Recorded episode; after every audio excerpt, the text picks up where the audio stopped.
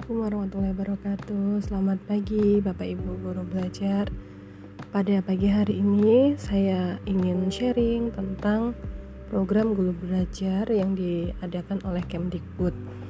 Nah, jadi uh, untuk mendukung kompetensi atau meningkatkan kompetensi guru Kemdikbud meluncurkan salah satu program baru yaitu program guru belajar seri masa pandemi COVID-19 Nah, siapa saja sih peserta untuk pelatihan di program kali ini?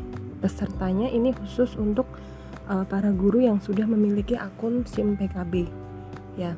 Jadi untuk uh, program guru belajar ini terbagi menjadi tiga tahapan.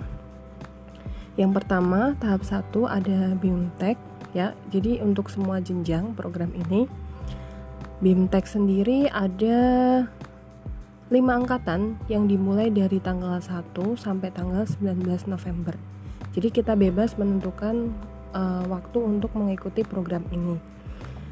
Kemudian yang kedua ada diklat. Jadi setelah kita uh, berhasil lulus di tahap 1 BIMTEK, kita berhak untuk lanjut ke tahap kedua atau diklat.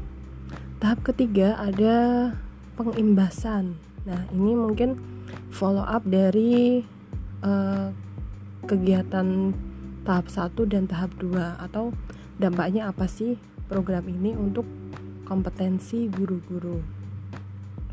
Nah, di tahap 1 yaitu di tahap diklat di sini ada beberapa topik bahasan yang sangat dibutuhkan oleh guru ya, terutama di masa pandemi seperti ini uh, dimulai dengan pra assessment ya. Di sini kita diminta mengerjakan beberapa soal. Untuk pra assessment ada sebanyak kurang lebih 50 soal pilihan ganda.